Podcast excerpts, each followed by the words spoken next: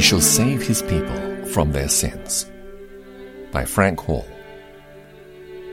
He shall call his name Jesus, for he shall save his people from their sins. Matthew chapter 1 verse 21.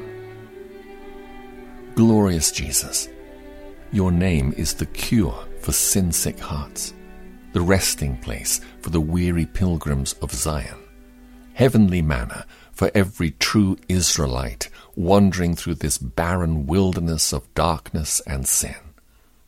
This name, which is above every name, calms the troubled sea within, sweetens every bitter trial, illuminates every sad and lonesome path, dispels the darkness of doubt and despair, and soothes the trembling heart of every redeemed child of God. This precious verse teaches us that Jesus Christ cannot fail to save his people from their sins. He established perfect righteousness for them by his obedience unto death, and obtained eternal redemption for them with his own precious blood. When he shouted from the cross, It is finished, salvation was finished. God's holiness was appeased. Satisfaction for sin was made, and judgment was over for all the people of God. God did not send his Son into the world to save all men from their sins. Rather, he sent his Son into this wicked world to save his people from their sins.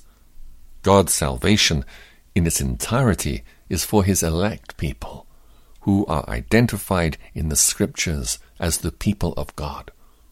All that the Lord Jesus did, does, and will do is, and has always been, and will always be for his chosen people. He came into this world, was born of a virgin, lived under the law, was in all points tempted like as we are, and perfectly obeyed the will of God in all things for one reason, that he might save his elect people with an everlasting salvation. He loved them, chose them, and gave himself for them, them and only them. He was born for his people. He kept the law for his people. He suffered for his people. He was made sin for his people. He died for his people. He arose from the dead for his people. He ascended into glory for his people. He rules all things for his people. He intercedes for his people. He is coming again for his people. Listen to the reverberation of God's distinguishing grace as the Apostle Paul sounds the gospel trumpet.